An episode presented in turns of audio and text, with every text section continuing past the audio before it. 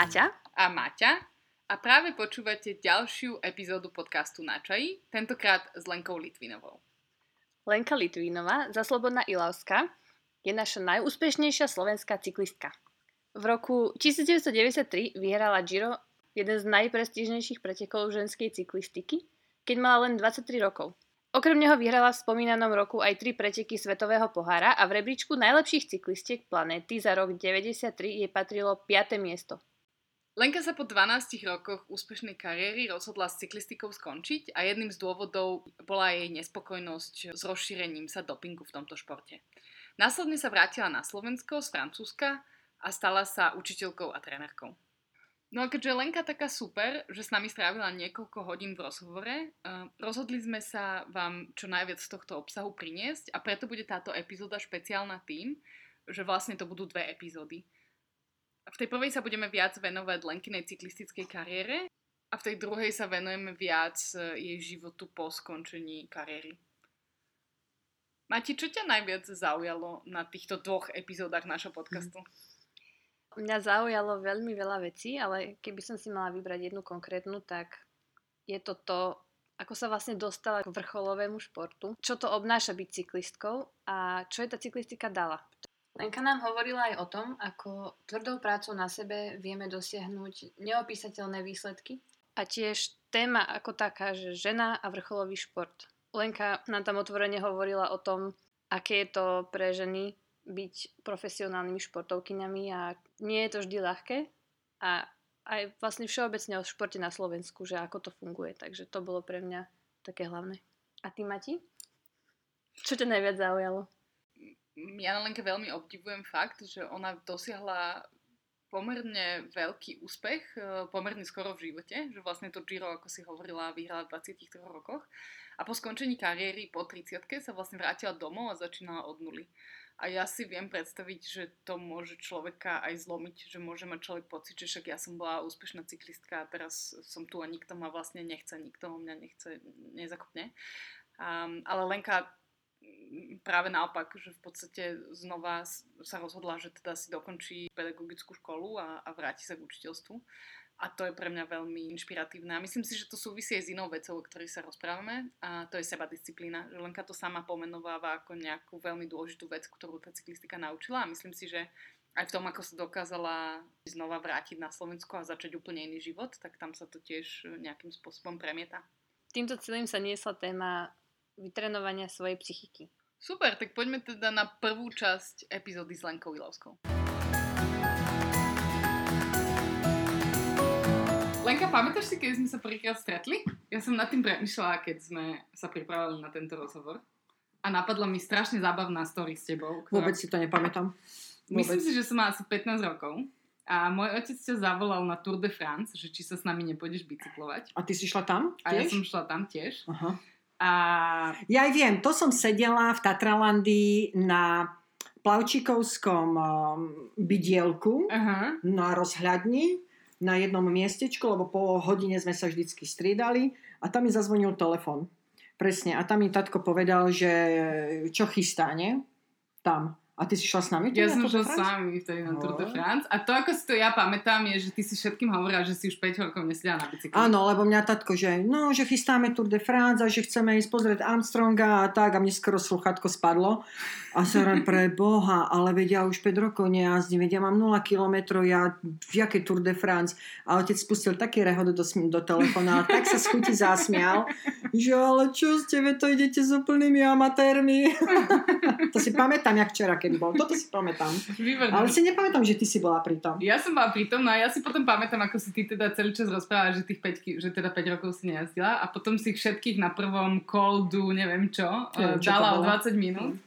A pamätám si tie mužské ega, ktoré sa s tým museli stotožňovať s tým faktom, že, že teda ty si 5 rokov nebicyklovala a obehla Hej, hej, boli tam také prestižácké typy, nechcem ich menovať, ale pamätám si ich doteraz, ale ono je to prosto tak, hej. E, jednak e, asi e, tá mužská ješitnosť je na tom založená, že jednak prišla žena mm-hmm. a jednak prišla bývalá reprezentantka, mm-hmm. hej, tak ako pre Boha vedne, ako bývalá reprezentantke predsa ukážeme, že je bývalá reprezentantka a že my máme viac na ňu. Ale hej, bolo tam, boli tam také prestižacké aj hore kopcom. A ešte hore by som to ako zniesla, hej. Ale keď začali súboje dole kopcom, tak to som klepkala po hlave. Hej, lebo to išlo jak, jak blázni. To išlo jak blázni. No. Vieš nám teda povedať, že ako si sa vlastne ty dostala k cyklistike? No najprv som sa dostala, keď som mala asi 8 rokov, keď som mala, keď mi rodičia kúpili pioniera krásny bordový pionier, nazvaný pionier pekne bielými písmenkami a som sa v Poprade pred bytovkou bicyklovala, že mm-hmm. tu dojdem sa naučiť. Mm-hmm. Samozrejme, čo meter, to pád, potom si ma otec takto posadil na kuchynskú linku, mm-hmm. zobral dezinfekčný sprej, vystriekal jedno koleno, druhé koleno, dobre, všetko v poriadku, vypišťala som to tam a hovorím, tatko, poďme ešte znova, ešte raz a toto sa opakovalo asi týždeň a keď si tak na to spomeniem, je to zaujímavá spojitosť s tým, jak som ja začala potom bicyklovať vôbec všeobecne, lebo toto ma naučil otec, hej, pred uh, ako to bolo krásne socialistické detstvo, všetci vybrali esky, pioniere a to sme sa pred bytovkou tam na tom chodničku predháňali, žiadne prílby, nič ochranné, čosi, pionier a dezinfekčný sprej. Hej, to bol základ tej doby. Všetko, čo Fantázia. Takže vtedy to som mala 8 rokov, asi myslím. No a potom som sa k cyklistike dostala tak, že som šla študovať do Prešova na fakultu pedagogickú a tam ma tiež bývalý pretekár z Glajzovej školy cyklistickej, veľkej, popradskej, že čo budem študovať len? Že veď telocvikár popri e, škole aj niečo robí, okrem toho, že chodí po baroch, hej, tam bola blízko hviezda, oproti intráku bola hviezda, ale v živote som tam nešla. A, a potom že teda čo budeš robiť, ja hovorím, že tak tu je podiel nejaký cyklistický a, a poď, ja ťa prihlásim a tak. A ja som aj nechcela začať bicyklovať, ale som chcela bicykel, lebo my sme vyrastali v tom socializme a prišli tri favority do Popradu. A to už bolo rozdané dopredu, že kto má. A ja som sa nikdy k tomu favoritu ako pretikárskému nedostala. No a tam som vedela, že príjem do klubu, kde mi dajú bicykel. Vyslovene, he, to ešte bolo vlastne založené na tom, že nie ako teraz, že rodičia musia deťom kúpiť ten bicykel, ale, ale v klube ma čakal opäť bordový bicykel. Myslím, že biele písmenka názov malo Baso. Mm-hmm. Ono potom aj teraz sú rámy Baso a už sú oveľa kvalitnejšie, ale tam to tiež bordové bolo a to je normálne taký súvis. Bordový pionier, bordový Baso a tiež ma tam potom tréner tak naťahoval, že príď zajtra, príď zajtra a však prídem, však prídem. A keď dostanem ten bicykel, príď zajtra, tu vypíš kartičku nejakú registračnú a príď zajtra. Týždeň ma tak naťahoval, ja som stále takto chodila týždeň čo, deň čo deň. A potom som šla domov a rodičom povedala, a ja idem bicyklovať budem mm-hmm. bicyklovať, otec to tak zasmial, hovorím, no, vieš, on sa smej, budete o mne ešte čítať v novinách. Tak som, oh. tak som povedala, hej, že budete o mne ešte čítať v novinách. A to v také recesii, nie, a tak. Takže tak si pamätám, hej, že to boli také, také dva prepojené začiatky. 8, 8, keď som mala a potom keď som mala nejaký 19 alebo 18, alebo 18 myslím, že som mala. No. Mm-hmm. Som vám úplne vyrazila dých, čo? Vy úplne. Keď už sme pri tvojich začiatkoch, Lenka, povedz nám viac o tom, ako si sa dostala od týchto prvých momentov v cyklistickom klube k profesionálnej cyklistike. Kedy prišlo tvoje prvé rozhodnutie stať sa profesionálnou cyklistkou? A čo ťa k tomu primelo? Ja som sa nikdy nechcela stať učiteľkou a profesionálnou cyklistkou. Asi oboje? Vážne, nikdy. Nie. Uh, vôbec ma k tomu nič neprimelo, ani ma vôbec nemala som tu žiadnu túžbu nejako, ono to išlo tak prirodzene. Zadradili ma do klubu, bolo tam plno chlapcov, od najmladších po najstarších, hej, aj kategória mužov a jednoducho mňa, mňa to veľmi bavilo medzi nimi a veľmi ma bavilo, keď som im vládala, keď som s nimi vládala ísť niekam niekoľko kilometrov, dokonca keď som ich porazila na nejakých kontrolných časovkách, úsekoch, tak ma to veľmi bavilo. Mňa, ne, ja som si nevedela predstaviť, že by som mala pretekať. Ja som bola strašná trémistka mm-hmm. dovtedy. Ja, ja som nevedela súvislú vetu povedať, mm-hmm. čo sa nám zdá čudné, ale normálne súvislá veta zo mňa vôbec nešla. Ja som bola trémistka taká, že že kontakt s ľuďmi bol pre mňa najväčší stres. A tak som si nevedela predstaviť, že budem vôbec pretekať. Takže mojou jedinou zábavou bolo chodiť na tréningy a predháňať sa s tými chlapcami. A tým, že išla výkonnosť zo dňa na deň lepšia bola, tá výkonnosť, tak sme skúsili nejaké prvé preteky. No a keďže ja som sa veľmi bala dole kopcom, veľmi, tak som musela vždy ujsť niekde skôr. Aj som ušla s jednou Češkou, a ona potom bola reprezentantka, čiže mala aj viac skúseností. Ja som išla len prosto hlava dole bez na čo to, čo to dá. A ona ma potom tiež prešpurtovala, vyhrala ten český pohár alebo československý a odvtedy som začala pretekať. Ja som ani nechcela pretekať. Toto bolo v 90. to som mala 18, 19. 19. Čiže si vlastne začala trénovať a potom si sa nejako... Zimu som začala trénovať, som začala trénovať september, október, ani nie, október, november, december, január, február, marec. A v apríli sme išli na prvý československý pohár, lebo vtedy bola Československá federatívna republika. A išli sme na prvý a, československý pohár do Dečína, vlákom, parádne, žiadne, že mikróbu za hotela, krásne, vláčikom, perfektne. No a priniesla som odtiaľ druhé miesto, takto, že všetci, že wow, paráda, hej, lebo to bol Jasne. najvyšší pohár tedy tej kategórie, že wow, že super, no. A už sa to tak spustilo potom. No a potom sa začalo chodiť na svetové poháre a vlastne to leto 90 90 alebo 91 keď sme chodili normálne, sme chodili po svetových pohároch, hej, lebo v 93. som potom to Giro vyhrala. Takže ono to šlo rýchlo celkom, lebo ja si myslím, že to bolo super, lebo som nebola vyničená v tých bežných uh, kluboch. Možno znie teraz tak čudne, hej, ako keby som bola proti mládežníckým klubom alebo proti niečomu, čo robia deti v eh, jednotlivých kluboch, to vôbec nie. Ale ja som mala eh, fantastické spontánne detstvo pred eh, socialistickým panelákom. Hej, pretože vieme dobre, že v tej dobe sa pred panelákmi stretávalo množstvo ľudí, množstvo detí a keď sme si povedali, že ideme hrať futbal, tak my sme zhodili tašky a my sme naozaj do večera hrali futbal. Dievčatá, niektoré, ktoré sa chceli hrať s gorálkami, boli na lavičke a hrali sa s gorálkami. To A, a, a to som nebola ja. A tie, ktoré chceli byť s chalanmi, tak sa zaradili k tým chalánom, no a už keď chceli s nimi byť, tak hrali ten futbal. Hrali futbal, hrali hokej, uh, hovorím, brankárskú hokejku som mala doma, prílbu mi ocko zohnal a boli sme tam, hej. Čiže to bolo také naozaj veľmi, veľmi spontánne a my sme tam robili všetko. Preliesky, ponad lavičky, popod lavičky, uh, ja neviem, gumu sme skákali, hokej, futbal, ako som spomínala, naháňačky, skrývačky, chodili sme na hrach, skoro chodili sme kradnúť hrach. A to sme išli dlho, to sme išli možno aj 5 kilometrov od domu. atletická príprava. Atletická, vlastne. to sme sa vybrali do toho hráchu a už sme plné vrecká hráchu. Hej, na kukuricu sme chodili, čo tiež nie je dnes možné. Čiže v podstate dnes tým deťom je zakázané vonku robiť skoro všetko. Veď kde sa majú realizovať? A preto sú tieto, tieto kluby. No a tým, že ja som mala také spontánne bytovkové socialistické detstvo, tak eh, nebol v tom nejaký pravidelný režim. Ráno vstať, pobaliť si veci, ísť na tréning, ísť do školy, znova po obede na tréning a tak ďalej. A a, a rastla som tak prirodzene s tým pohybom, hej, čo si myslím, že mi veľmi, veľmi pomohlo. Ale nie každému zase to pomôže. Hej. Vyrastlo tam veľa detí a jednoducho sa neuchytili. A mne to jednoducho pomohlo. Ja som bola fajn baba, oddychnutá, plná energie, prežila som si pubertu, v tej puberte som pribrala, bola taká fajná kosť a koža, e, teda, pardon, nie kosť a koža, ale krv a mlieko, Krv a mlieko. Hej, a až potom, keď som prišla do tej cyklistiky, do toho Prešova, tak tam som schudla 10 kg. 10 kg za jeden rok trénovania, za jeden rok. A to ako keby tak tá energia došla, sila, rýchlosť, všetko to tak vypuklo ako taká sopka a, a vtedy vlastne sa začalo aj dariť. Hej. Takže to bolo asi také prirodzené. No? Už si trochu spomenula súťaženie a kluby.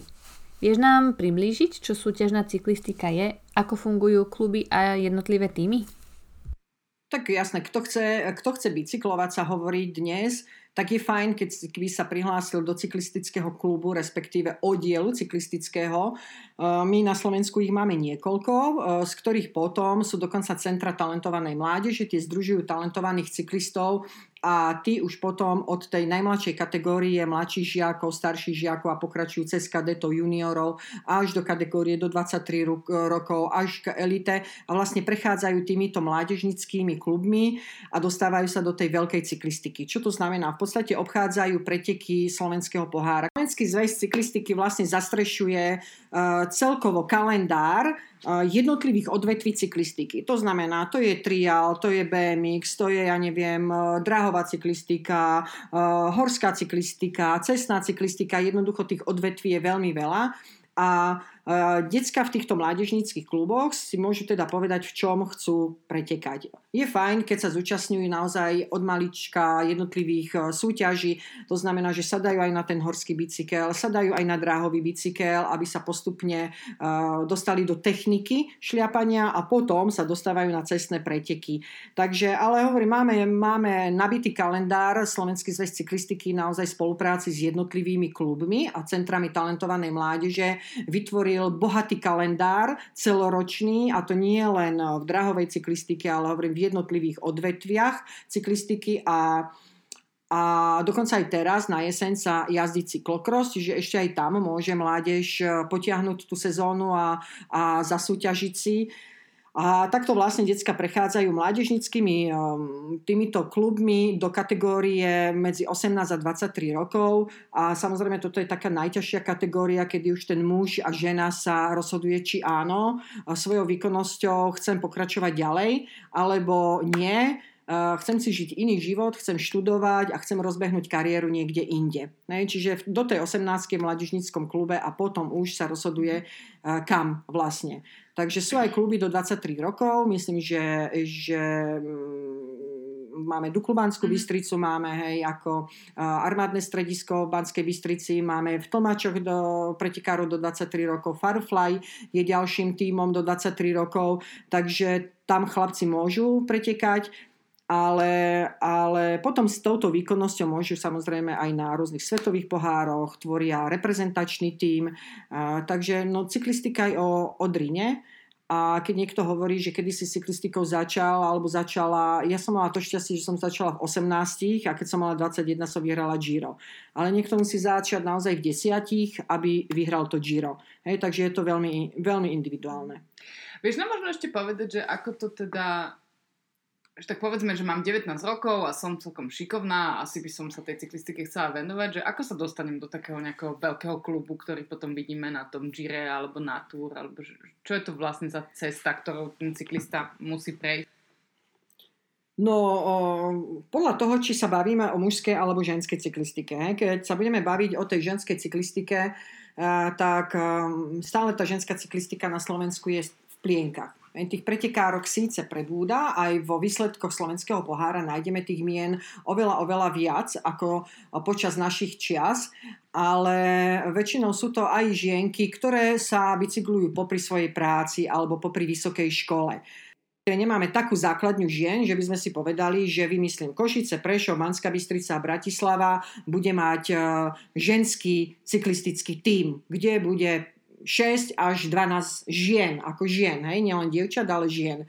Takže s touto ženskou cyklistikou je to trošku náročné, lebo predsa len dievky prechádzajú rôznymi vývinovými obdobiami a práve sa chliebláme v tej 18. Či si tá baba naozaj vyberie vysokú školu, kariéru, ide študovať niekde do zahraničia, alebo si povie, dám do tej cyklistiky, cyklistiky všetko a chcem byť v profesionálnom týme. Lebo ja hovorím, že aj, aj my sme tak mali na výber. Veď ja som sa mohla rozhodnúť, či chcem len študovať, alebo, alebo chcem niečo viacej ale som sa rozhodla, že chcem niečo viac, lebo ma to už motivovalo a som videla, že som dobrá. Hej, tie baby musia aj same vidieť, že sú dobré. A keď trénujú, sú dobré, uh, je možnosť dostať sa aj normálne do profesionálneho ženského týmu. Hej. A tá cesta nie je až tak strašne zložitá, len musí na sebe makať. A čo by obnášalo dostať sa do profesionálneho ženského týmu? Čo by bol ten prvý krok? Napríklad, ak rada bicyklujem, mám sa pridať do cykloklubu?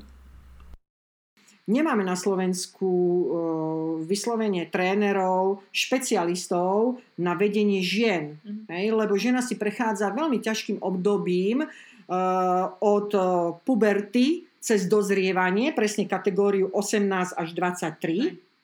až potom po ženu. Keď toto žena prežije, je OK.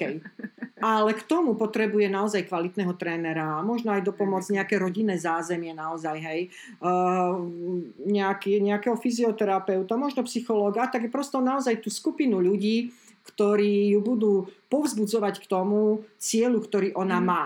Mm. Hej, čiže to je možno tá otázka na tú tvoju. Áno, prihlása do klubu, otázne je, čo ty chceš a chceš byť dobrá, pôjdeš tak ako ja cez mŕtvoly. Prihlásiš sa teda do klubu, A, a začne s nimi trénovať, tréner sa venuje všetkým prihláseným deťom, mužom, ženám a v podstate e, vychádzajú na cestu, respektíve absolvujú tréning podľa jednotlivých kategórií, to znamená aj objem, aj intenzita je tak prispôsobená. No a potom sa vlastne obchádzajú aj preteky, čiže teoreticky by si mohla ísť teda na preteky a tam zistí, že ako na tom fyzicky si. A je otázne, či ťa tie preteky zmotivujú opäť na sebe pracovať ďalej, alebo naopak si povieš, tak toto ja robiť nebudem. Lebo preteky Eh, cyklistické eh, v lese na horských bicykloch. To, je, to sú konáre, to sú zjazdy, to je blato, eh, to častokrát tlačíme ten bicykel, to je les. Les je OK, ale toto všetko nás tam čaká. Hej. Cestná cyklistika je nebezpečná voči, na, voči autám, hej, ale keď pôjdeš pretekať, je tam pelotón, a potrebuješ cítiť vietor, potrebuješ zvládnuť stúpanie, ale aj klesanie, potrebuješ sa vedieť pohybovať v tom pelotóne a častokrát eh, sa stáva, že od štartu na 5. kilometri zostane človek sám, lebo tak technicko-takticky nezvládne úvod tých pretekov, Nestačí sa zaradiť do pelotónu, nestačí využiť uh, rôzne závetry v pelotóne a, a na 5. kilometri zostane zrazu sám. A zrazu zistíš, že 100 km aj sám. Hej, čiže to je, tých, tých situácií v cestnej cyklistike je veľmi veľa, ktoré ten pretekár musí na tej trati riešiť. A to vám prináša k ďalšej otázke, ktorú sme mali, že podľa mňa veľa ľudí netuší, čo to znamená byť profesionálnym cyklistom. Že presne, že si asi len predstav, že však proste len krútim na bicykli a buď krútim na tréningu, alebo krútim, krútim v pelotóne. Profesionálna cyklistika, alebo respektíve už aj výkonnostná cyklistika, respektíve cyklistika aj na národnej úrovni, kde, e, kde sa len o, len v úvodzovkách obchádzajú všetky preteky slovenského pohára a tých je veľmi veľa. To je víkend čo víkend e, sú preteky to obnáša naozaj obrovská seba disciplína. Ja som sa z cyklistiky naučila a to som potom náročná aj na ostatných, aby mali seba disciplínu. Bez toho to absolútne nejde, pretože uh, potrebuješ ráno vstať, seba disciplinovanie sa nájsť. To znamená, nemôžeš do seba nahádzať kedykoľvek a hocičo. Ďalej sa seba disciplinovanie na ten tréning pripraviť, pretože potrebuješ si odsledovať počasie opäť nemôžeš na seba nahádzať hoci čo a už vôbec nevytvoriť zo seba manekína, hej, ktorý má krásne, krásny dres, kraťasky, keď vonku je úplne iné počasie. Ďalej, psychicky seba disciplinovanie sa na daný tréning pripraviť, lebo tréner niečo napíše. A ten zverejnec, keď na to pozrie, si povie, no pre Boha, to je úplne to, to ja nedám, to, to, to ja nezvládnem. Hej? A psychicky seba disciplinovanie sa stotožniť s tým, čo mu ten tréner chcel povedať. Vyrazí na ten tréning a samozrejme nohy bolia. Nohy, hlava zo začiatku môže boliť čokoľvek. Opäť seba disciplinovanie zvládnuť všetky tieto negatívne pocity. Hej? Z tréningu, nehodiť ten bicykel len tak a, a ľahnúť a vyložiť nohy a zapnúť telku alebo dať do uši sluchatka, ale opäť seba disciplinovanie dokončiť celý ten proces. Sprcha, regenerácia, opäť zjesť nie hoci kedy a hoci čo, hej, a nastúpiť na aktívny alebo pasívny odpočinok. Tiež nehociaký a nie hoci kedy. Hej, čiže to je od rána, ako otvorí oči, do večera jednoducho seba disciplinovanie prežiť ten deň, lebo to je profik, to je jeho práca. A teraz si povedzme, koľky my v obyčajných robotách takto seba disciplinovanie pristupujeme od otvorenia očí až po zatvorenie večer e, k tej, k tej práci. Hej? A toto je profik. A potom hovoríme, pánečko, to sú výkony na Tour de France, lebo oni naozaj tak žijú.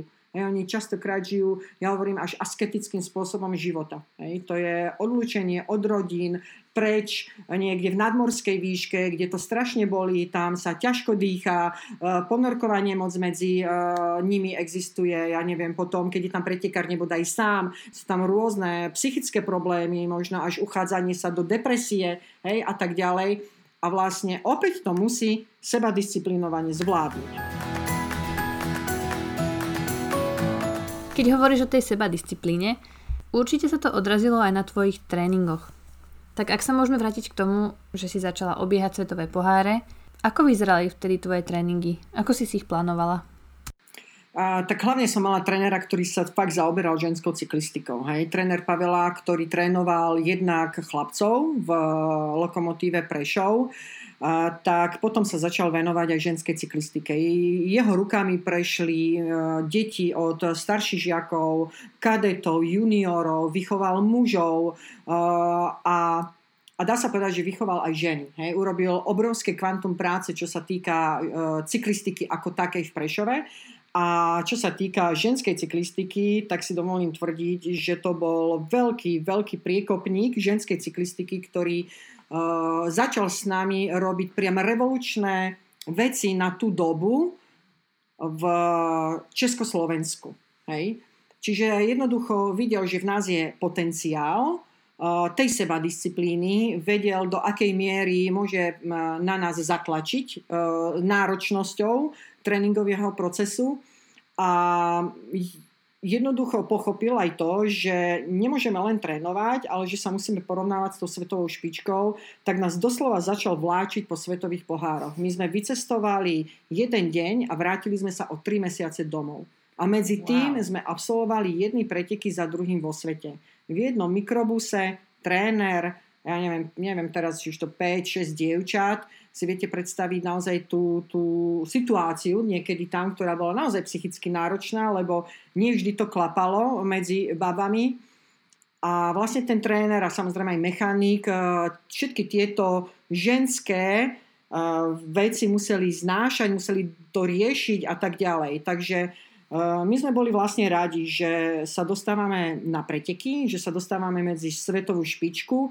Naozaj my sme napríklad na také holandianky, čo aj dnes sú vynikajúce pretekárky, lebo majú fantastický systém športu a cyklistiky ženskej ako také majú naozaj veľmi dobre vymyslený. Ale my sme na tie holandianky pozerali ako na, na mimozemšťanky, že to nie je nikdy v živote možné ich poraziť. A zrazu sme ich porážali. Zrazu sme ich porážali v kopci, porážali sme ich v rámci etapy, dokázali sme etapu vyhrať, dokázali sme rýchlostnú horskú prémiu vyhrať a tak ďalej.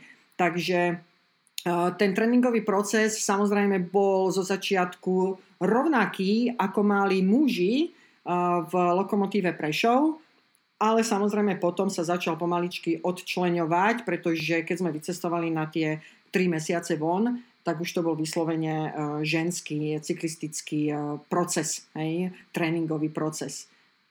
A vy ste boli teda tým, že tých 5 dievčat, vy ste tvorili jeden tým. Áno. A tak nás jednoducho pospájal, že, že sme vždy vycestovali tak, aby sme tvorili reprezentačné družstvo. My sme nemali žiadne nejaké skúsenosti hej, s reprezentáciou a, a v, v jazdením vo svetovom pelotóne, ale boli báby, ktoré boli dobré, veľmi dobré výkonnostne, slabšie a najslabšie. A všetky išli von. Všetky išli na tie preteky a všetky sa a svojím spôsobom niečo naučili. Hej. Tie slabšie sa snažili približiť nám, my sme sa snažili približiť svetovej špičke, snažili sme sa navzájom si pomáhať a to nie len v rámci etapy, ale aj pred etapou, po etape. Navzájom sme si prali dresy, navzájom sme si ich vyvesili niekde. Ja som vždy nosila malú žehličku a pravlo na pranie, pra, túto šnúru na pranie a štipce som vždy nosila ja.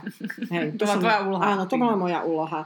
Hej, čiže sme si tak navzájom pomáhali, lebo bez toho by to ani nebolo možné. Tam by 5-6 báb nebolo možné. By sme neprežili, by sme si to vlasy vytrhali na, za tie 3 mesiace. A vždy sme sa niečo naučili a vždy na tých pretekoch uh, sme, sme niečo skúsili. Tak keď sme na prvý svetek sme uh, odišli, tak sme boli druhá, tretia a štvrtá odzadu. No ja tak to šlo. Ja neviem, bolo nás 120, tak ja neviem, jedna bola 119, druhá bola 118, tretia bola 115 a takto sme boli. To boli prvé preteky, išli sme na druhé. Bolo nás, ja neviem, 80, tak jedna bola 79, potom bola 75 a tak ďalej. Až potom to zrazu prišlo a zrazu sme boli 30. A zrazu sme boli 12. a zrazu sme bum, prišli do Portugalska a sme vyhrali. A zrazu sme boli v Portugalsku na pretekoch, kde okolo nás na rozjazdení, na nočnom kritériu holandianky krúžili jak rýchle meteority. My povedali, že toto nemáme šancu vyhrať, že to bude tu katastrofa pre nás. A my sme vyhrali. Ja som bola prvá a moja kolegyňa Alena Barilová druhá. To bola obrovská škola, ja si pamätám, keď som sa s- bála chodiť dole kopcom, zjazdovať rýchlo dole kopcom a mňa tréner učil tak, že sme stali na vrcholu kopca hore, on si obul obyčajné šlapky, obyčajné tričko a kraťasy obyčajné, ja z, vyobliekaná samozrejme s príľbou, ochranou a všetko. No a po tých desiatich kilometroch dole kopcom mi dal dve minúty. V šlapkách. V šlapkách. Ja si tento zážitok pamätám, ako keby bol včera. Prosto ja som myslela, že idem najrychlejšie, ako viem v živote, že už rýchlejšie sa ani nedá na hrane života a smrti. A tréner ma dole čakal dve minúty. A naraz sme vyštartovali. Prešli dve, tri zákruty, ja som ho prosto nevidela. To bola obrovská škola, obrovská škola. Tam, kde nás neučil pelotón, tak tam nás učil tréner. Hej? Tam naozaj stačilo, uh, stačilo ho nasledovať, stačilo ho pozerať, stačilo ho vnímať. Len to sme tiež nevedeli v tej dobe. Tiež sme sa proti tomu búrili vnútorne a tak ďalej. Veď sme boli rozkvete ženskom 19, 20, 21 rokov, hej. Uh, kto vie, aké city v nás, kade aké sme kúkali skôr po hviezdách a nie, uh, že byť uh, niekde v pelotóne vpredu. A, a to bola taká obrovská škola, že ja by som prijala dnešným dievčatám a dnešným ženám, aby niekto taký chytil do rúk, do rúk a nemusia nič, iba naslúchať a opakovať a budú dobré.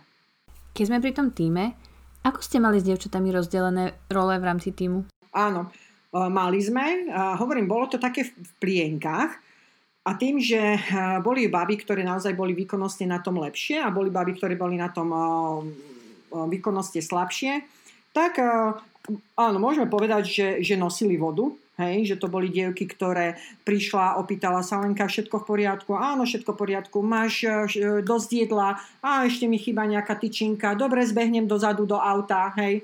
Potom samozrejme boli baby, ktoré vedeli na tých rýchlostných prémiách sa tam trošku tlačiť a, a chceli ju vyhrať tú rýchlostnú prémiu, čo som ja zase nevedela, tak som ich tiež zobrala, síce ako líderka, ale som jednoducho ich skúsila priviesť až na tú prémiu, aby dokázali zašpurtovať, aby nejaké bodíky získali pre manšaft.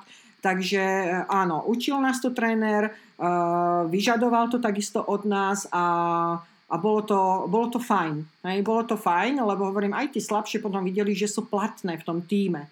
Hej, že, že jednoducho neprišli len jak outsiderky, že no, tak vy ste nás to zobrali do počtu, ale veľa sa naučili a dovolím si tvrdiť, že teraz sa veľmi stretávame, hej, veď máme svoje deti, uh, po pretekoch, kdekade sa postretávame a presne toto odovzdávame svojim deťom takto zatoč, nie takto, pribrzdi, je, jak si to urobil, znova, hej, a to sú báby, ktoré sme si prešli celým, celým profickým životom a sú buď ako trénerky v kluboch, hej, alebo ako mamičky jednoducho si vyndú, ako ja s Matúšom a, a skúsia si teda usmerňovať to, to dieťa. A to sú nenahraditeľné skúsenosti, o ktorých tí deti ešte nevedia, že to sú také naozaj profesionálne hej, skúsenosti, ale ale už vidieť prosto, že, že to tie devčatá aj baví, hej, mňa tiež baví prosto odovzdávať tie skúsenosti. Ty si bola líderka od začiatku toho, ako ste vycestovali, alebo si sa nejako na tú pozíciu líderky v tom týme musela dostať? No, nebola som líderka, aj Alena Barilová bola veľmi dobrá výkonnostne. Dá sa povedať, že zo začiatku bola líderka ona, respektíve sme sa aj striedali. V líderstve Ilda Pácová bola veľmi dobrá špurtérka. Hej, takisto na rovinatých etapách bola ona tou líderkou, čiže ono sa to aj striedalo, ale keďže väčšinou to boli preteky, kde boli kopce a v tých kopcoch som v podstate ja a tá Alena Barilová dokázali konkurovať tej svetovej špičke, tak sa to tak nejak vyhradilo v rámci pretekov. V rámci pretekov, hej, zo začiatku. Potom už, už tá pozícia bola pevnejšia, už naozaj sme vedeli, že tak dneska ideme na Alenu, Alena, dajme tomu, bola druhá, ale zajtra môžeme ísť na mňa, lebo ja môžem preskočiť ďalšie dve, môžem preskočiť síce Alenu, ale môžeme byť poradí prvá, druhá, hej. Čiže sa to delilo jednoducho podľa potrieb. A čo to vlastne znamená byť líder týmu? Čo to obnáša? No, líder znamená, že jednoducho je to človek, ktorý má urobiť najlepší výsledok. A celé družstvo robí prácu tak, aby ten človek, na ktorého je tá najväčšia ťarcha urobiť výsledok, tak celé družstvo mu pomáha. A to znamená napríklad, ako som spomenula, donesie mu fľašu vody zo zadu z mechanického vozidla alebo nejaké, nejaké jedlo, alebo keď sa stane, že dostane líder defekt tak celý manšaft e, družstvo na ňo jeho počká a bez toho, aby líder e, vyšiel na čelo danej skupiny toho družstva, tak je iba v závetri, šetri sily a vlastne celé družstvo ho privedie až do pelotónu. Takže uh, líder je vlastne ten, na, na ktorom je položený základ výsledku. Ty si teda potom vyhrala Giro um, a teda možno pre kontext to je teda, že druhý asi taký najprestížnejší pretek, nie? Uh, cyklistiky. V podstate o ženskej cyklistiky, kde sme v tých rokoch mali, lebo vtedy bola aj ženská Tour de France, bolo Giro, mm. boli preteky uh, Európskeho spoločenstva, to boli fantastické preteky. Potom sme mali napríklad 10-dňový etapák uh, na juhu Francúzska, Tour de Lot, to boli úžasné preteky takisto. Ale samozrejme potom boli aj jednorázové preteky, ktoré sú aj dnes. Hej, sme cestovali na jednorazovku do New Yorku alebo do Montrealu ale dá sa povedať, že Giro a Tour de France eh, ženské v tej dobe boli top. Ženská cyklistika vôbec išla nenormálnym, eh, nenormálnou rýchlosťou dopredu, sú obrovské týmy ženské, profesionálne, sú dokonca súčasťou mužských, eh, poviem to stajni, aj keď ja to nerada používam, aj toto slovo, že stajňa, ale tam, kde je mm, mužský tým, tak už je vedľa postavený aj ženský profesionálny tým, Takže majú, ženy majú už svoj rozpočet, majú svoj plát, obchádzajú všetky tieto profesionálne preteky. Uh-huh. No a ty si teda v 21 rokoch Áno. vyhrala Giro. Aký to bol pocit? Ja neviem. Ja vôbec si nepamätám na ten pocit. Ja si zase len pamätám, ako som ušla dole kopcom. Od strachu, Keďže mne išli dobre kopce, veľmi často som špurtovala na horské prémie. A tým, že sme my špurtovali vlastne na Gire e, takisto na horskú prémiu, tak e, tie vrchárky sa vždycky tak pri tom špurte odpoja od zvyšku pelotónu, aj to je nejakých 5, 6, niekedy 7 dievčat sa odpojí a už ako vyšpurtujú na tú vrchárskú prémiu, tak zrazu si tak vydýchnú, pretože tam tepová frekvencia naozaj siaha do maximálnych hodnot, predsa je len maximálne zrýchlenie na kopci ako takom. Niekedy je to menšie, e, e, menšie percento, hej, e, sklon má ten kopec, niekedy väčšie, ale proste sedie na maximum. A potom sa tak zvykne tak akože odýchnuť a sa, a sa teda pozrieť, či ten peleton vzadu ide, alebo zastal, alebo je tam nejaká medzera. No a ja som sa nepozrela dozadu, ja som ako nespomalila, pretože nespomalila jedna talianka, volala sa Fanini a ona jednoducho do toho zjazdu vletela a ja som vletela za ňou. Až na to, že ona, ona bola naozaj veľmi dobrou zjazdárkou, ona bola aj veľmi dobrou špurtérkou, fantasticky sa vedela v tom pelotóne tlačiť, mala také širšie lakte, ja som bola vždy v tých špurtoch tak v ústraní na tej rovine, ale zrazu som sa vybrala za ňu. A, no a, a ja si pamätám, že ona mi dala, ona mi naozaj tú minútu dole kopcom dala. Hej? Otázne bolo ju dobehnúť. Že ja som šla dole kopcom, ja som si spomenula, jak ma ten tréner v tých šlapkách učil, zjazdovať, ako mi, mi opakoval, ako si mám nadísť do zákruty, ako mám správne držať stopu v zákrute, aby som nevyletela, aby som zbytočne nepoužívala brzdy v zákrute. A ja som si vlastne, sme došli pod kopec, sme to zozjazdovali a ona mala 30 sekúnd. Najprv mala minútu, potom mala 30 sekúnd, ja som si ju vtedy dobehla, tých 30 sekúnd som dobehla a spolu sme išli ďalej, hej, do cieľa v podstate, e, myslím, že to bolo v San Réme, áno, San a 5 km pred cieľom bol opäť kopec, bolo stúpanie, tam som jej odišla a prišla do cieľa s 20-sekundovým náskokom. Hej, to, je, to je síce všetko OK, ale ja si myslím, že, že obrovskú úlohu v tomto zohrali práve moje tímové kolegyne, ktoré zostali tam vzadu v tom pelotóne a jednoducho strážili pozície, iných pretekárok, aby nedobiehali ani Talianku, ani mňa. Hej, robili skôr také... Čo to znamená strážiť pozície? Keď to znamená, cyklistiku? To znamená, že keď napríklad uh, chce nejaká francúzska pretekárka odísť z pelotónu a nás dobehnúť, tak okamžite zareaguje buď tá Talianka alebo Slovenka, ktorá ide za ňou, umiestni sa za jej zadné koleso, my hovoríme teda, že do háku, a tá francúzska sa snaží, snaží, snaží, snaží sa teda dobehnúť, ale samozrejme tie sily jej chýbajú, potom chce zvolniť, no a keďže za ňou je Slovenka, asi povie, ja neťahám, ja mám vpredu pretekárku, nebudem predsa dorážať a dobiehať svoju vlastnú pretekárku a tým pádom sa to spomalí. Hej, teraz vy, vyrazí Holandianka, no a za Holandiankou ide opäť Slovenka, alebo ide Talianka, lebo Talianka je vpredu. Čiže zase ide do háku Talianka, no a Holandianka ťaha, ťaha, ťaha, ťaha, ťaha tak, že už nevládze, snaží sa odstriedať, aby jej niekto pomohol, no ale Talianka jej nepomôže. Slovenka jej nepomôže, ani Talianka jej nepomôže. Hej?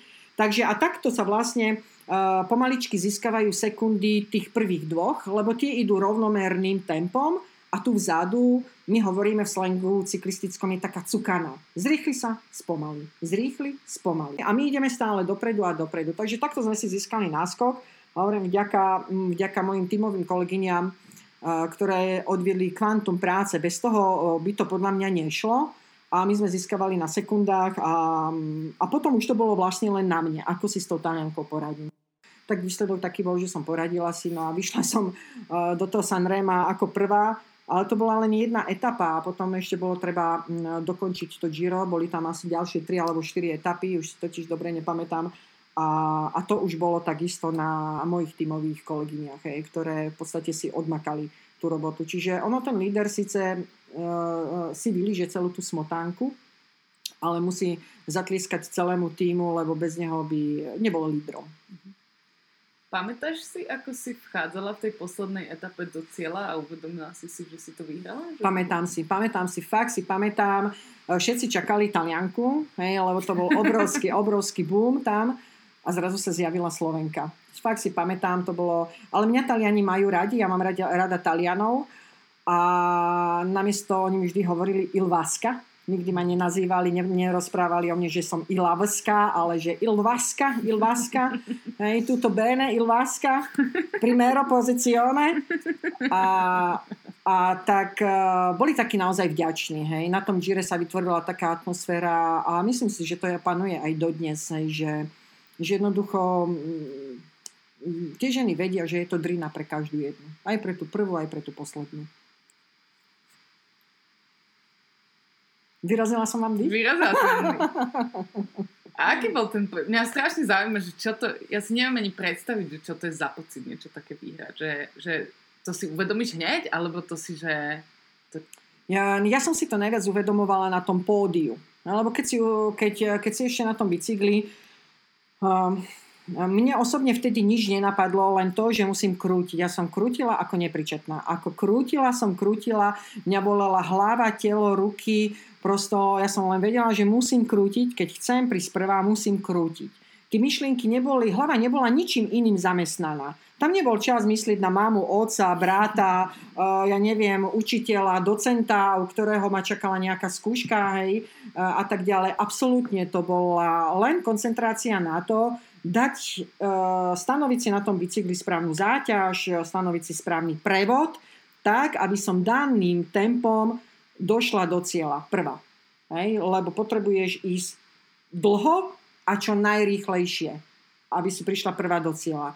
A tam žiadne iné vedľajšie myšlienky ani neboli. No a človek príde do cieľa a vešajú sa na teba samozrejme. Ale aj tak takú, takéto najväčšie uvedomenie bolo na tom pódiu. Hej, že Eh, to prosto je také, je také milé, eh, keď eh, za ten úspech ti niekto zatlieska a ťa ocení. Tam, tam vôbec nejde o tie peniaze. Možno by niekto hovoril, vyhrala Giro, Giro zarobila neviem koľko peniazí. To absolútne tam v podstate stoja cudzí ľudia v Taliansku. Dokonca bol tam nejaký dom, kde, kde som si všimla takú bábku, a ona pozerala na to pódium a, a tlieskala a bene, bene, hej, a doslova ju bolo počuť prosto uh, taký fajn pocit, že sú to úplne cudzí ľudia a ocenia tvoju snahu. To bolo obrovské uznanie, hej, ja doteraz uh, som vždy šťastná za to, keď, keď uh, niekto uzná prácu niekoho. To je jedno aj v zamestnaní, aj hoci kde, prosto to, bodaj by toho uznania v zamestnaní bolo čo najviac. Lenka, spomínala si viaceré preteky. Čo bol pre teba tvoj najväčší triumf v kariére, tvoj vrchol alebo najväčší úspech? Ja vôbec považujem to, že som robila cyklistiku za obrovský triumf.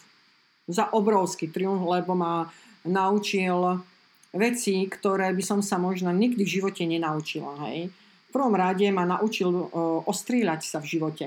Ja, ja som prestala byť trémistkou zrazu, pretože s trémou na tom bicykli nič nedokážeš. Musíš byť odvážna a ísť do útoku. Musíš byť, keď chceš byť úspešná, musíš byť odvážna a špurtovať na tú prémiu. Hej? Takže vôbec pre mňa nejako kategorizovať, že Giro je viac ako účasť na olympijských hrách, 10. miesto na Tour de France je tiež niečo, ja neviem, bola som piata vo svetovom pohári, celkovom pohári, hej, som bola na piatom mieste. Hej, tak jak Peťo Sagan vyhral hej, a, a robí sa ten rebríček, ja som bola piata, bola som 8 a tak ďalej. Neviem povedať, ktorý výsledok je, um, má väčšiu hodnotu.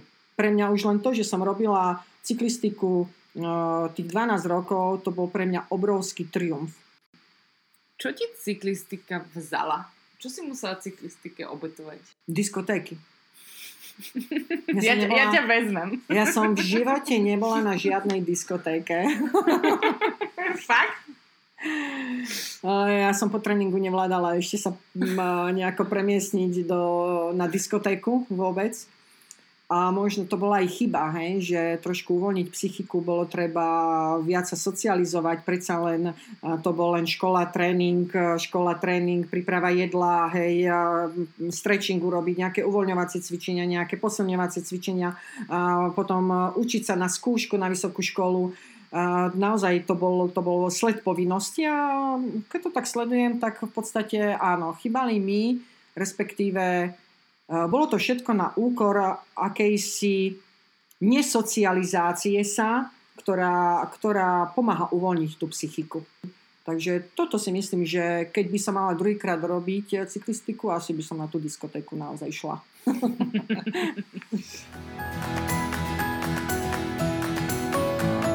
Ty si teda bicykla 12, tak, 12, 12 rokov. asi rokov. A ako si potom skončila? Kedy, kedy prišiel koniec?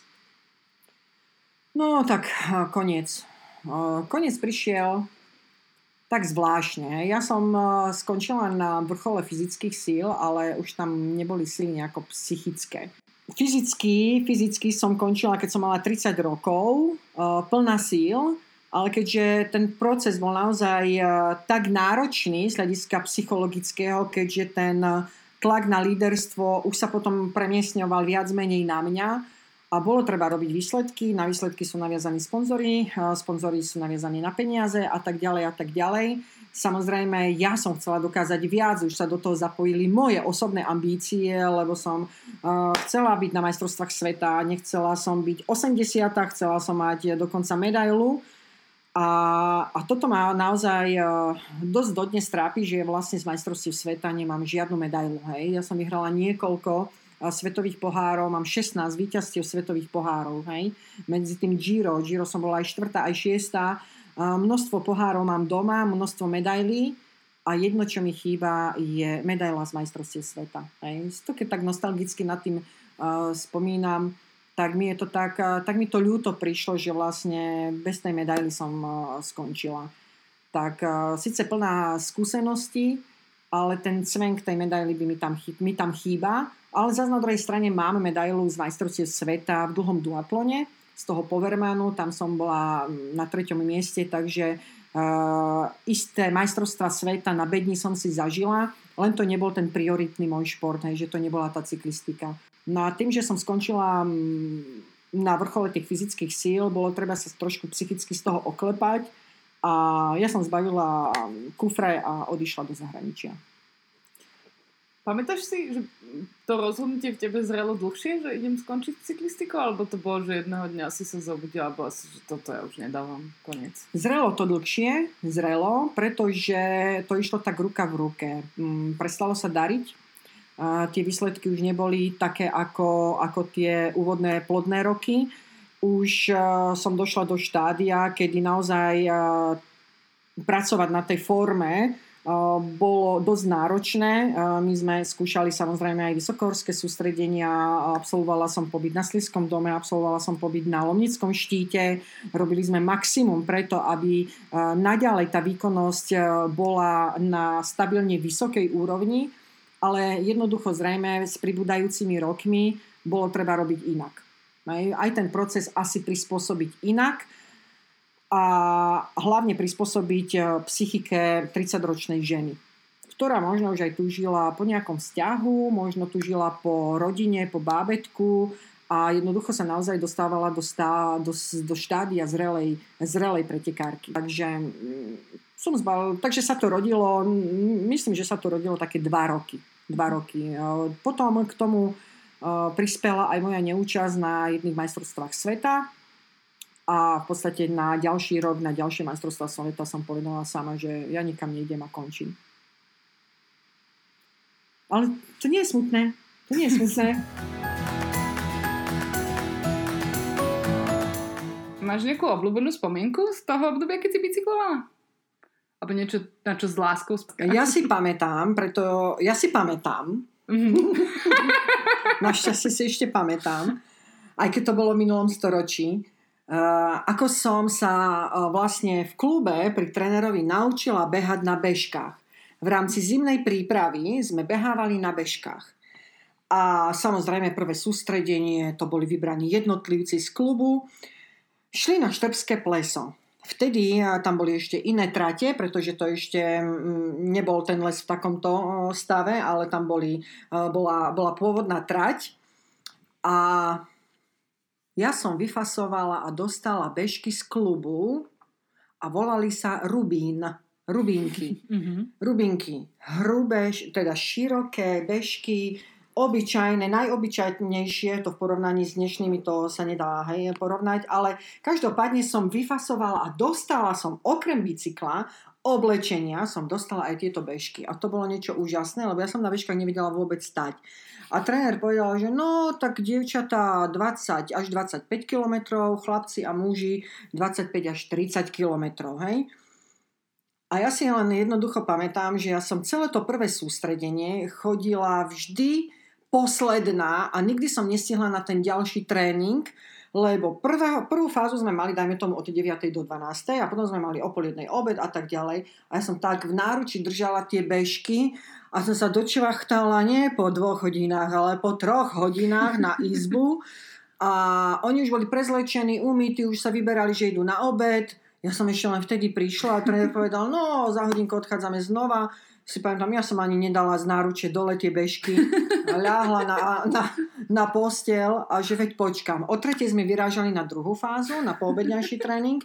A to bola tma, hej, to bola zima, za chvíľku bola tma, nie o pol tretej, tak sme mali druhú fázu, od pol tretej do štvrtej, tma ako v rohu a ja som po tých tratiach chodila, som sa tak bála, že nejaký medveď, ale fakt, náručí bežky to som, ja som chodila stále, cencul mi vysel z nosa, lebo už mrzlo večer.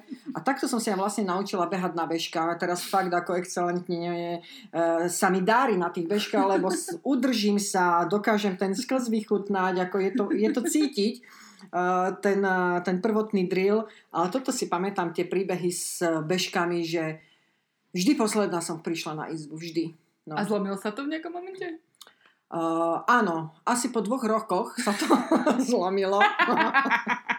po dvoch rokoch sa, mi, sa to zlomilo, ako dokonca som zlomila aj bežky a potom som si, som si povedala, že ja tu nebudem z klubu takéto hrubé a široké bežky nosiť, že ja teda presedlám na novšiu techniku, tak som si kúpila Fishery, kúpila som si uh, nejaké tie topánky k tomu a už to bolo, už to bolo oveľa, oveľa lepšie. Hej. Ale tak uh, učila som sa, v 18 rokoch som sa učila behať na bežke. Ale bolo to skvelé, hej, lebo naozaj v rámci uh, tej prípravy s chlapcami my sme mali všetky možné športy, všetky možné. Ako napríklad sme hrali aj hokej na Štrbskom plese.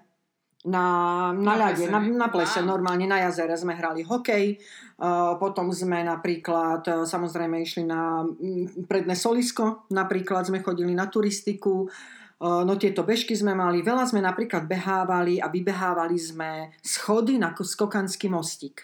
Čože? No, hore, dole, hore, dole. Tréner zahlásil 7 tisíc schodov, 10 tisíc schodov, no a to sme len chodili hore, dole, výbeh hore, k, pomaličky dole, výbeh hore, pomaličky dole. Takže to boli také uh, sadomasochistické spôsoby, aby nás utíšil a aby sme na nič iné nemali čas ani pomyslenie. Ty hovoríš o tom tréningu a my sme sa s Maťou bavili, že asi veľa ľudí si nevie ani predstaviť, čo to vlastne znamená, akože taký, taký tréning vrcholového športovca. Že vieš nám to jednak približiť tú fyzickú časť, ale potom aj, že keď sa pozrieme na cyklistiku, tak znova, že veľa ľudí si myslí, že však len krútim a že tam je viacero komponentov, ktoré potrebuješ zvládnuť v tej cyklistike. Vieš nám k tomu viac Mm, povedať? takže jasné, že cyklista, aby bol mm, komplexný pretekár, tak vlastne potrebuje telo zaťažiť aj komplexne a teda v tom zimnom období ho zaťažuje um, všeobecnými inými športmi, aby, športami, aby si jednoducho aj hlavne psychicky oddychol. Hej? O to, že sa zaťažujú iné svalové skupiny, aby sa dostali trošku do napätia, aby pomohli potom tým cyklistickým svalovým skupinám, to je jedna vec, ale hlavne, aby si ten cyklista oddychol psychicky. Takže my sme sa veľmi tešili na zimnú prípravu, sme sa nevedeli dočkať a keď nebol sneh, tak sme behali na kolečkových bežkách, kde nám takto vyvrtli sa členok, to sme naozaj tú rovnováhu chytali, kolečkové bežky. A ako som spomínala, tá všeobecná príprava bola uh, zameraná na všeobecný rozvoj posilňovňa, prosto rôzne hry, mali sme tréningy v telocvični, tam sme, ja neviem, kotule, letmo, šplch sme robili, výmyky sme robili, jednoducho možno to, čo sa niekedy nestihlo na telesnej, tak sme tam mali na to hodinu a pol až dve. Uh, tam sme sa naučili také tie základy aj rozcvičovania, aj uvoľňovacích cvičení, kompenzačných cvičení. Takže to je jedna časť a potom je tá druhá časť, tá špeciálna časť tej cyklistiky a to už sa vlastne sadá na bicykle.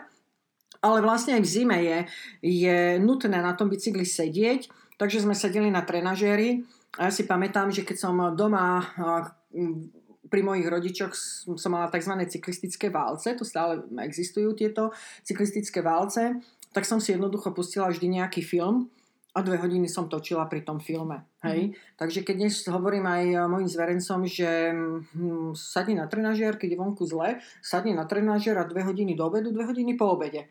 Oni na mňa tak pozerajú, že trenerka, ako to je zdravé, toto dve hodiny do obedu, dve hodiny mm-hmm. po obede. Ako hovorím, to, či je to zdravé, to neviem. Ale určite je to účinné. Ale tak nie vždy to bolo, hej, o tých dvoch hodinách. Prosto pamätám si, keď ešte bola éra, lebo v podstate môj ročník je, je Sonia Mihoková, potom je to tá generácia biatlonistiek, Martinka Halinárová, hej, Murínová, ktorá teraz je vlastne reprezentačnou trénerkou, čo má pod palcom Fialky, hej, Fialkové sestry. Takže ja si pamätám, že toto bola skvádra biatlonu a my sme boli skvádra cyklistiky. A ja som na tom trenažéri krútila, krútila v tej zime v, pod strechou u rodičov a som sa pozerala, ako oni idú svetový pohár. Ne, ako idú majstrovstva sveta. A ma to nás, naozaj neskutočne motivovalo k tým výkonom. A si pamätám, že keď, ja neviem, strieľali tie baby na tie terče, ja som prestala krútiť. Ja som skoro spadla z tých válcov. Hej, proste sa tak sústredila na to, aby, aby oni trafili, lebo teraz išlo o ich výkony, nie o môj výkon. Ja som skoro spadla z tých válcov, lebo som prestala krútiť. Takže to sú také, to je tá špeciálna príprava, kedy aj ten cyklista jednoducho musí na tom bicykli sedieť, aby čo najďalej a stále zdokonaľoval efektivitu točenia, aby jednoducho tá spotreba nebola veľká. No a potom z tejto zimnej prípravy sa vždy ide na nejaké jarné sústredenia, kde sa najazduje veľký objem kilometrov a potom sa vlastne tie tréningy zrýchľujú a zrýchľujú. Robí sa špeciálna príprava v kopcoch, proti vetru, silové záležitosti, rýchlostné záležitosti a prosto všetko, čo ten športový tréning v cyklistike obnáša. Takže sa tak plynulo z tej zimy prechádza už vo februári, marci do, do tréningov len na bicykli a už sa vlastne v apríli vchádza vyslovene na preteky. A aj takéto, že nejaká mentálna príprava, psychika. Um, ako vyzerá tento aspekt tej prípravy alebo toho života vrcholového športovca? No, ako vyzerá momentálne?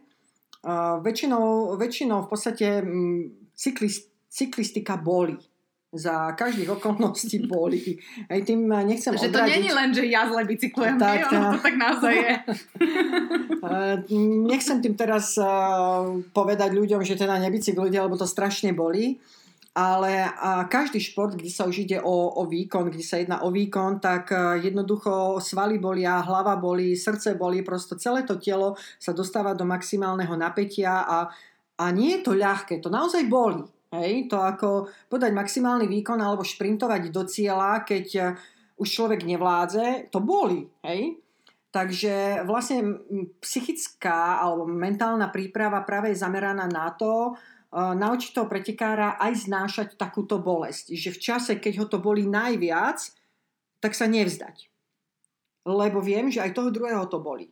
A možno ho boli ešte viac a síce ho možno boli menej, ale jednoducho, keď chcem ísť za tým svojim úspechom, tak musím cez tú bolesť ísť. Ne? Čiže ďalej napríklad tá mentálna alebo psychická príprava spočívala v tom, aby sme sa nebáli súperiek. Že naozaj prídu tie holandianky a my nepozeráme na nich, že pre pána Jana nemáme voči ním šancu, ale prebiehala v takom duchu zvyšovania a opevňovania si sebavedomia. Lebo na jednej strane sa naozaj trénuje, na tom tréningu až tak sa nepozoruje, či sa darí alebo nedarí. Jasne, že, že sú kontrolné testy, kde sa vyhodnocuje, ale na ten tréning až taký tlak psychicky nie je. No však keď sa nedarí, tak zmeníme, vyhodnotíme, zanalizujeme, inak to urobíme, ale zrazu keď sa nedarí na tých pretekoch, tak už je tak, taký tlak na tú psychiku, že niekedy človek ani nevie, čo urobil zle.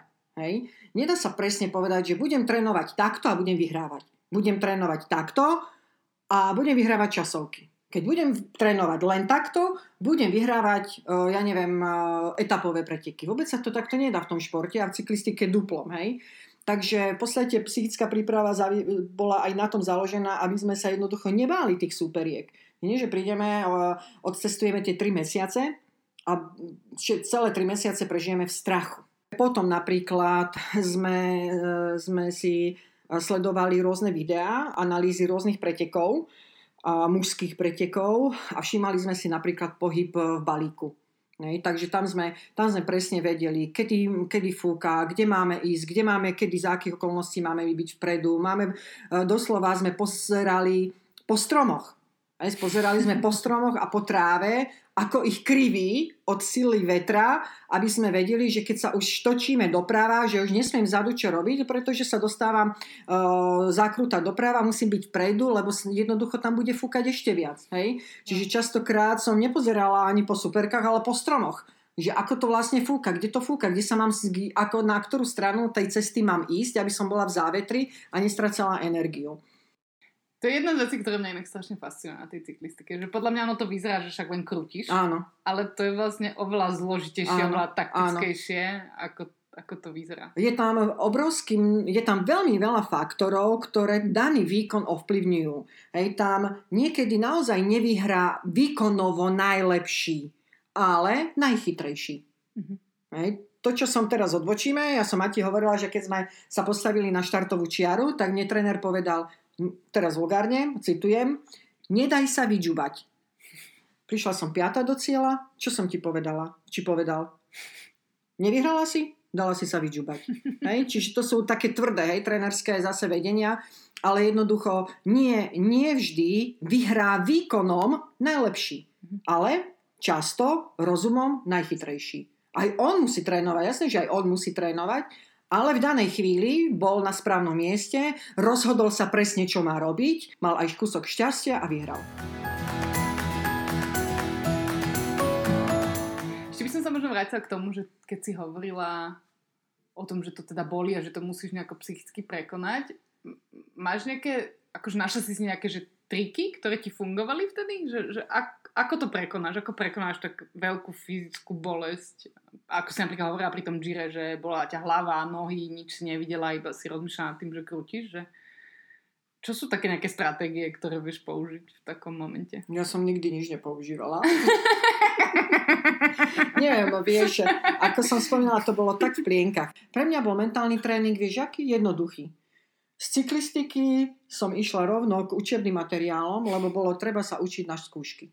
Hej? A jednoducho toto skončilo, toto zatvoriť, pretože športový tréning mám za sebou a teraz sa začať koncentrovať na štúdium, lebo o týždeň bola nejaká skúška na vysokej škole. Hmm. V podstate je mentálny tréning, vieš. Čo prišiel tréner, vynadal nám a bol mentálny tréning. a vás mentálne Ste najväčšie trúby v peletóne a to nám povedala hotovo. Hm. My sme sa s tým stotožnili, čo nebudeme robiť. Potom sme sa navzájom... A, a Ja si myslím ešte, že veľmi nám napríklad eh, pomohla prítomnosť maséra na pretekoch. To bola naša butľavá vrba to, čo vlastne nám vytýkal niekedy tréner, vyčítal, hej, ako, ako nedáme pozor, že uteká dôležitá superka, ako nedáme pozor, lebo je tam vietor, lebo je zákruta, lebo zrazu sa zužila cesta a my sme neboli tam, kde sme bolo treba. A, boli sme niekde vzadu a tam to zrazu spadlo, hej. A večer na masáži ten masér pri svojej práci len počúval. A my ak také, z nás, z nás to išlo ako z mlinčeka a už sme začali a prečo toto a keby tam a, a v podstate takou butľavou vrbou pre nás bol ten maser, hej. A na druhý deň vlastne nám nič nepovedal. Dozvedel sa od nás niekedy oveľa viac ako ten tréner. Hej, lebo my sme sa mu vylievali z duše prosto a tomu trénerovi nie. Tomu sme sa až tak nedokázali vyliať z duše, pretože on chcel od nás výkon. Hej. On bol nahnevaný na to, že jednoducho učím vás k niečomu a len stačí poslúchať a budete vyhrávať ale predsa len ženské emócie, ženské riešenia problémov a tak ďalej, ja neviem, hej, možno daná, ja neviem, anemozita voči uh, spolubývajúcej a, a nedala mi ráno, ja neviem, do hrnčeka mlieko, tak teraz ju nedám jej, ja neviem, pitie vlastné, čiže aj toto sa odohrávalo niekedy. A ten masér počúval tak trpezlivo, spokojne počúval. A čím viac my sme si vylievali, tak tým on bol trpezlivejší. A on si tú svoju prácičku robil, hej, potom uh, bolo vidieť jednoducho, že, že po masáži alebo po takejto chvíľke sme odišli také spokojné, že nielen vymasírované, ale také spokojné, taká ako keby očista nastala, hej, taká ako nejaká spoveď, že zrazu odídem zo spovednice a wow, už mi je dobre. Už, mm-hmm. už je to OK. Na druhý deň môžem opäť robiť tie isté starosti trénerovi ako dnes. Aby som ich večer znova mohla vyrozprávať tomu masérovi. Okrem tvojej butlavej vrby masera, akým spôsobom si si udržiavala psychickú rovnováhu? Uh, väčšinou mi pomáha vždy robenie niečoho iného.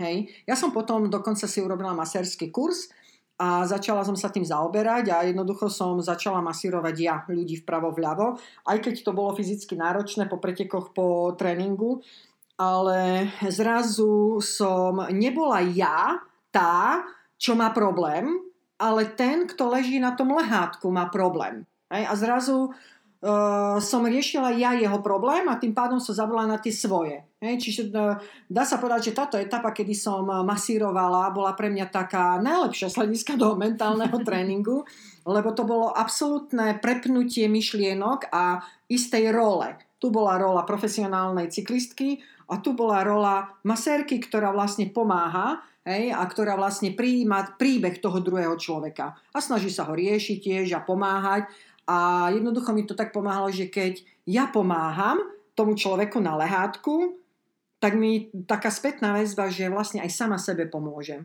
Hej, lebo sa jednoducho odreagujem, cítim sa potrebná, necítim sa uh, degradovaná po, po absolútnom zlyhaní na bicykli, lebo nepodarilo sa nám, ja neviem, urobiť výsledok do 5. miesta, ale prišli sme až 30. Hej, a to bolo obrovské zlyhanie osobné.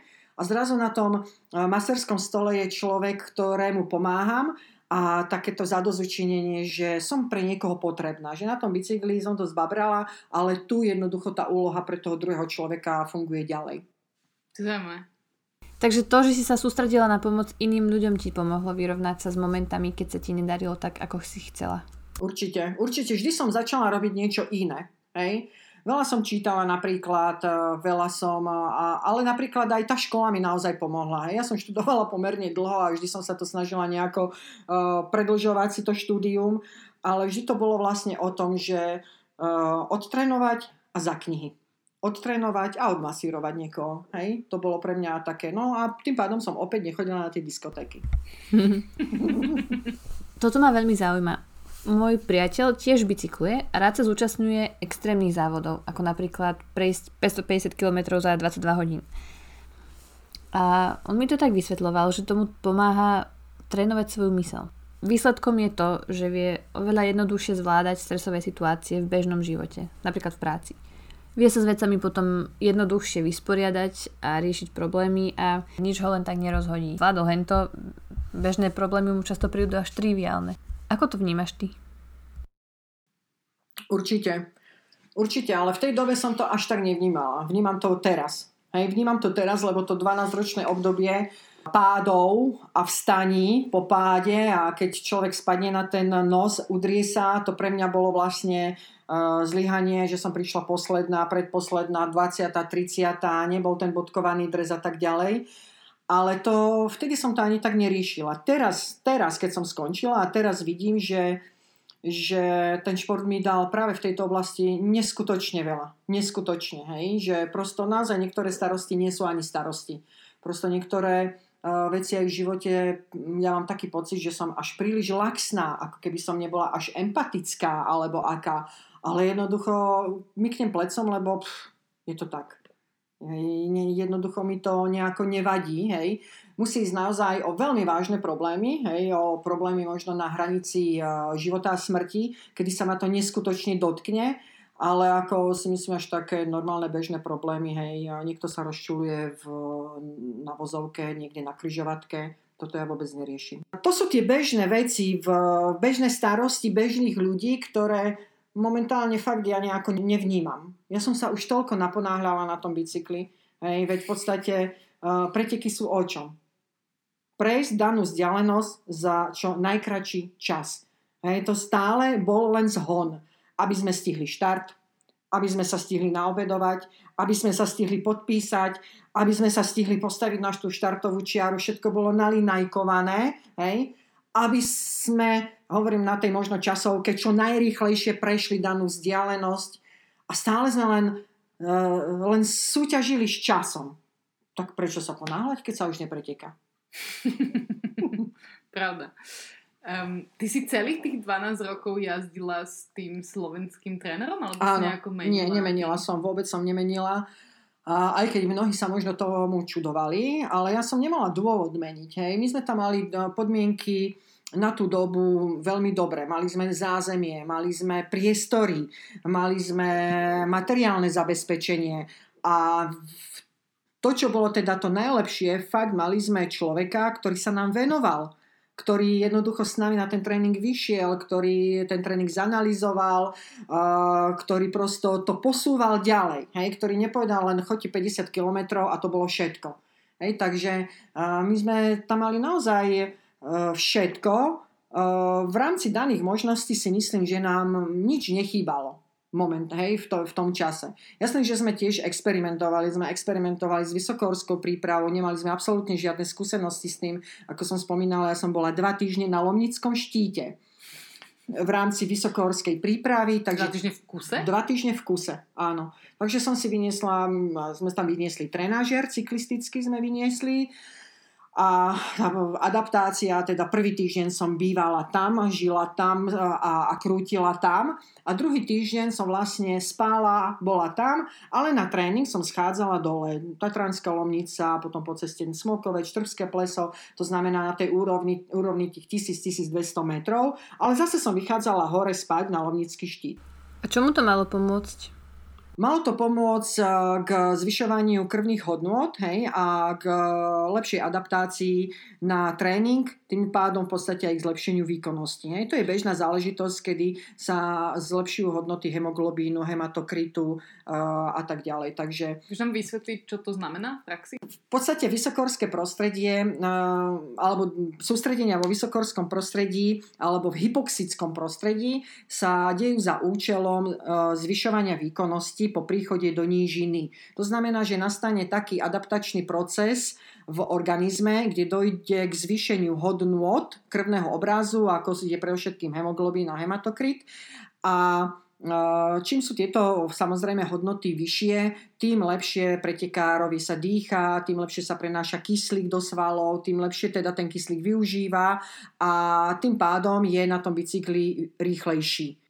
Takže sme boli dva týždne na Lomnickom štíte Pikoška bola, že pred nedávnom bol v Poprade, bola akcia Noc výskumníkov a rôzne vysoké školy, fakulty tam vlastne prezentovali svoju činnosť a bol tam presne aj pán z Lomnického štítu a sme sa tak na seba zahľadeli a hovorím, vy ste tam z hora však. A on, a vy ste tá cyklistka však. Prešlo, ja neviem, veď prešlo 25 rokov, Wow. 30 rokov. On stále robí na tom Lomnickom štíte a sme sa vlastne tak spoznali. Aj začal tam môjmu synovi vysvetľovať, čo je to observatórium, ako sledujú slnko, hviezdy a tak ďalej. Ale aké zvláštne stretnutie to bolo. Ja som myslela, že vlastne z, že vlastne ja som sa odtedy na Lomnický štít nikdy nedostala. Hej. Uh, jednak som ani potom nejako extrémne netúžila. po tých, Keď tam si dva týždne som tam dva týždne bola. A zaujímavé, že prosto došlo k takému stretnutiu po 30 rokoch s daným človekom, ktorý tam len pozeral, že ak ja krútim na tom trenažéri. A, a Čo sme si o tebe vtedy myslel? To muselo byť hrozne zvláštne, nie? 30 rokov dozadu tam No myslím, že na štít im nikto neprišiel krútiť. No, no. A, a už to, že som tak vydržala tam, hej, lebo vlastne ja som neschádzala dole. Oni aspoň po týždni zišli dole, ja vôbec. Ja som v podstate na ten tréning a, a späť. Ako si riešila možno také momenty, kedy si sa, že, že kašľa celý bicykel, tuto hodím do prekopy a Nemá- už nikdy Mala som aj také momenty, ale ja som bola odjak živa veľmi dobré dieťa. Veľmi poctivé dieťa, veľmi zodpovedné dieťa. Ako mala som si písala úlohy, dobre, že nie dopredu. Hej, čítala som si, áno, prosto bolo to vo mne. Hej, a, a jednoducho nevedela som niekomu aj tej pani učiteľke povedať, že to robiť nebudem a mne sa to nepáči. Ja som bola tak poslušná a poctivé dieťa, že to až nebolo zdravé. A, a presne to sa zrkadlilo na tom, na tom bicykli, že nechcelo sa mi, no ale neposlúchnem. Ja som ani nevedela, že koho neposlúcham, no vlastnú dušu, vlastné presvedčenie. Nepre, neposlúchnem vlastné presvedčenie? No a potom samozrejme boli výčitky. Keď som napríklad niekedy tak, že um, bol dážď a teraz som chodila od okna k oknu a stále sa nedalo a nedalo a, a potom som si povedala, a veď pôjdem po obede a po obede sa nedalo a, a veď pôjdem večer na tie válce a večer už, bola, už som bola taká znechutená, že sa mi fakt nechcelo, ale jedine ten, eh, tie výčitky, že to nemyslíš vážne, že nepôjdeš, Hej, že som nevedela oklamať vlastné výčitky, vlastné výčitky som nedala oklamať. Teraz viem, že ten tréning stál za Figuborovu. Mhm. Stál totálne za Figuborovu. Psychika dole, nechcelo sa mi, krútila som, len aby som neoklamala vlastné svedomie a vlastné výčitky. A pritom z racionálneho hľadiska by bolo fakt lepšie, keby som sa na to úplne vykašľala, možno by som naozaj uvoľnila viac tú psychiku, nezaťažovala by som tak psychiku, lebo na druhej strane kvalita toho tréningu bola nula. Mhm. Ale to viem s odstupom času. Ale chvála Bohu, že to viem, lebo aspoň to nerealizujem na svojich zverencoch teraz. Hej, že Mhm. naozaj nejdem za každú cenu, aj keď aj oni ma tlačia a to a ešte musím a idem na trenážer a nie, nie, nie, stop. Hej. Z hľadiska z hľadiska poškodzovania psychiky narobíme väčšie zlo, uh, ako keby si nešiel na ten tréning. Keď pôjdeš na tréning len s tým, že uspokojuješ vlastné výčitky, tak z hľadiska psychického je to väčšie zlo, ako vyložiť nohy. Práve ste dopočúvali prvú časť epizódy s Lenkou Litvinovou a veríme, že vás bavila aspoň tak ako nás. V druhej epizóde, ktorú si určite vypočujte, sa budeme viac venovať koncu Lenkinej kariéry a tomu, ako sa dostala k trenerstvu a učiteľstvu a čo sa počas svojej kariéry naučila. Ako vždy nás môžete sledovať na sociálnych sieťach, na, ako na čaji, na Instagrame alebo na Facebooku a budeme veľmi radi, ak nám napíšete, čo sa vám na podcaste páčilo, prípadne čo by sme mohli zlepšiť. Ďakujeme spoločnosti Slido za podporu vzniku tohto projektu.